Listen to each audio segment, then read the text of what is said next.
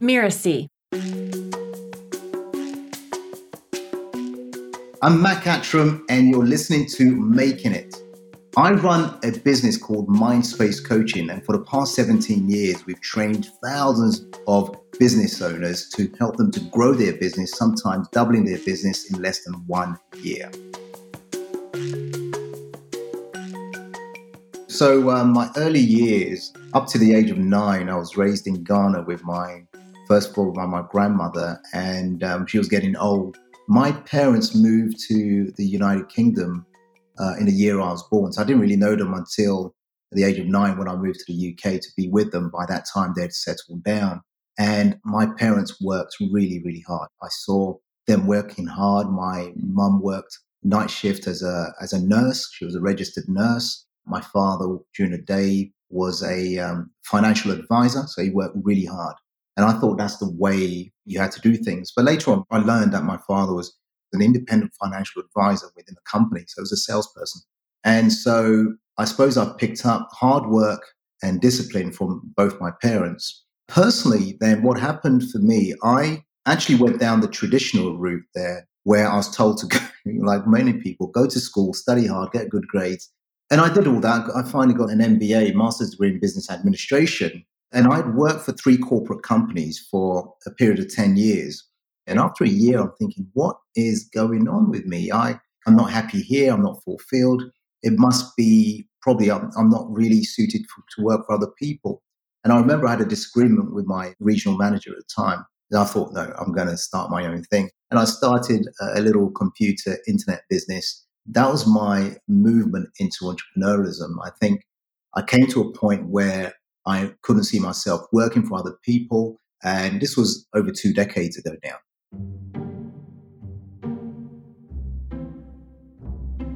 I think I fell into the programming of go to school, study hard, get good grades, and work for a company, work hard. And I worked really hard. I mean, I uh, and I gave those companies a lot of my time and energy. And I think it came to a place where I felt unfulfilled. Entrepreneurialism wasn't part of, I think it wasn't natural for me. It was not something I was thinking about. But, uh, but one, one distinction was this, though, that I wanted to create a life of success. I do remember that. And for me, I think climbing the corporate ladder is what I interpreted as success until I realized that actually, no, I don't want to climb this corporate ladder anymore. I do want to do things on my own. I think the turning point came when I got married.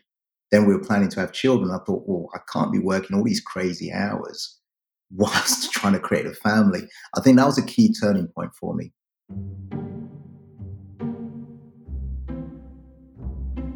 After a couple of years, I had um, uh, two business partners who came on board.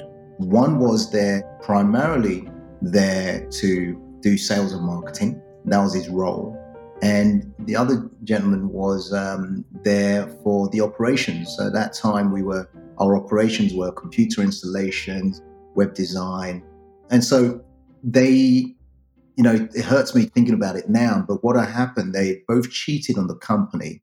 One ordered a ton of stock and removed funds from the company, and um, it left the business in a mess. Then the other one just disappeared all of a sudden, phoning him He's not answering. I'm now, I've had to pick up that mantle, do the sales, do the marketing.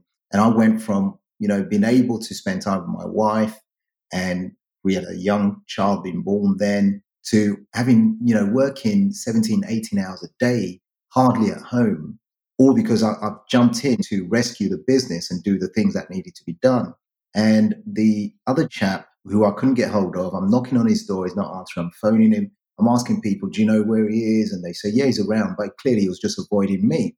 So all of a sudden, I've got to take care of these roles, make sure we can pay our staff. So I'm working all these hours to make sure things tick over and I can fix it. And um, yeah, it, it, was it was a messy time. And I remember it was one evening driving home from the office, which was based in Enfield, North London, and I'm based in West London. And I remember five minutes from my home just stopping a car in the shopping centre car park, and I sat there with my hands in the wheels, just just sobbing and feeling sorry for myself, thinking, what a failure I am. You know, my wife was pregnant with our second child. Now I'm over 100,000, you know, in those days, be $100,000 in debt. And my health is deteriorating. I'm working long hours. I'm not getting enough sleep. Things seem like it, they, they, it's crumbling on, on top of me. That I think sitting there feeling sorry for myself, suddenly realized that there's something I don't know. And the thoughts were, well, how do successful business owners, entrepreneurs become successful? How do they create successful organizations? And I realized I've got to learn this, I've got to study this. And I went on the journey of self discovery and I started reading books and attending workshops and seminars to turn my business around. And eventually I was able to fix that business and, and, and um, sell that business and, and focus on other things that I felt more passionate about. The main lesson I've taken from all the adversities and the challenges and the obstacles and all the money I've lost and all the people who have hurt me and all the people who who have helped me as well, those people. The main lesson I've found is this that life and business is not a straight line. It's not going to pan out always the way you want it to. You'll attract the people you're supposed to attract. You will attract who you are. So the more authentic you are, the more real you are, the more honest you are, the more you are that person. Those are the people that will be attracted to you. And know that when obstacles comes and adversity comes and challenges come, there's one thing to sit back and wait for things to change or to say, actually, you know, as an entrepreneur, this is what I'm going to do. I'm going to go around it. I'm going to go through it. I'm going to go over it. I'm going to go under it. But I'm going to find a way that allows our, our business to continue. I'm going to find a way and resources or ask for help to to continue and not to be stopped, not be stopped by by anything or anyone. And so that that's a key lesson for me in terms of moving forward because the bigger projects we do, the more we do, the more challenges we see, but we put systems around that so it doesn't happen again. So don't quit, don't stop, do whatever it takes, is my mantra.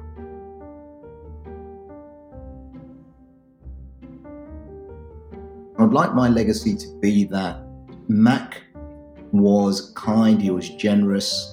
I remember him helping me with this, whatever this was. And if people get their fulfillment, uh, their joy, their results through my online programs, or they've been to my seminars or my boot camps, or they've read my books, and it's made a, a, a tiny difference to the way they live, the way they do things, the results they've got for themselves, for their family. I think that would be a good legacy for me. Did I make a difference whilst I was on this earth? And if I made a difference, what's the result people have got that now they can make a difference to other people in their lives or their clients or their suppliers or their families.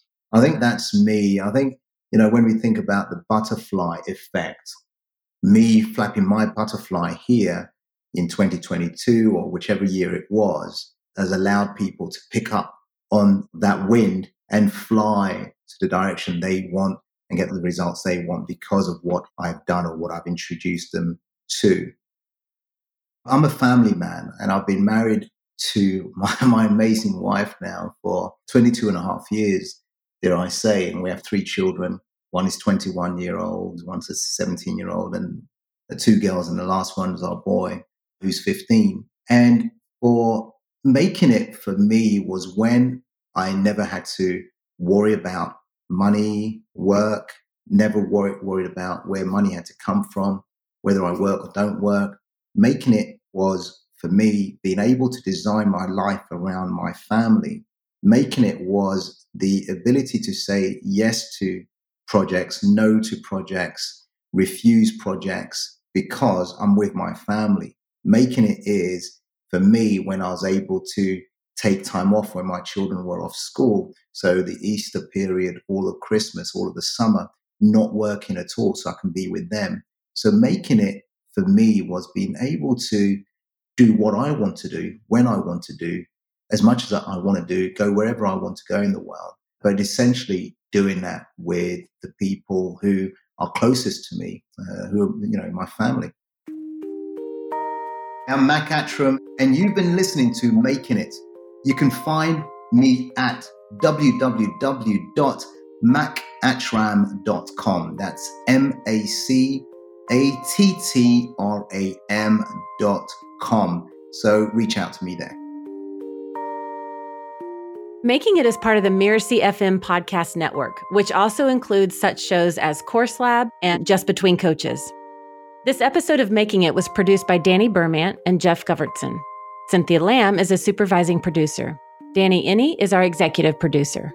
Post production by Post Office Sound. So you catch the great episodes that are coming up on Making It, go ahead and follow us on Apple Podcasts, Spotify, or wherever you're listening right now. And if you like the show, please leave us a starred review. It's the best way to help us get these ideas to more people. Thank you, and we'll see you next time.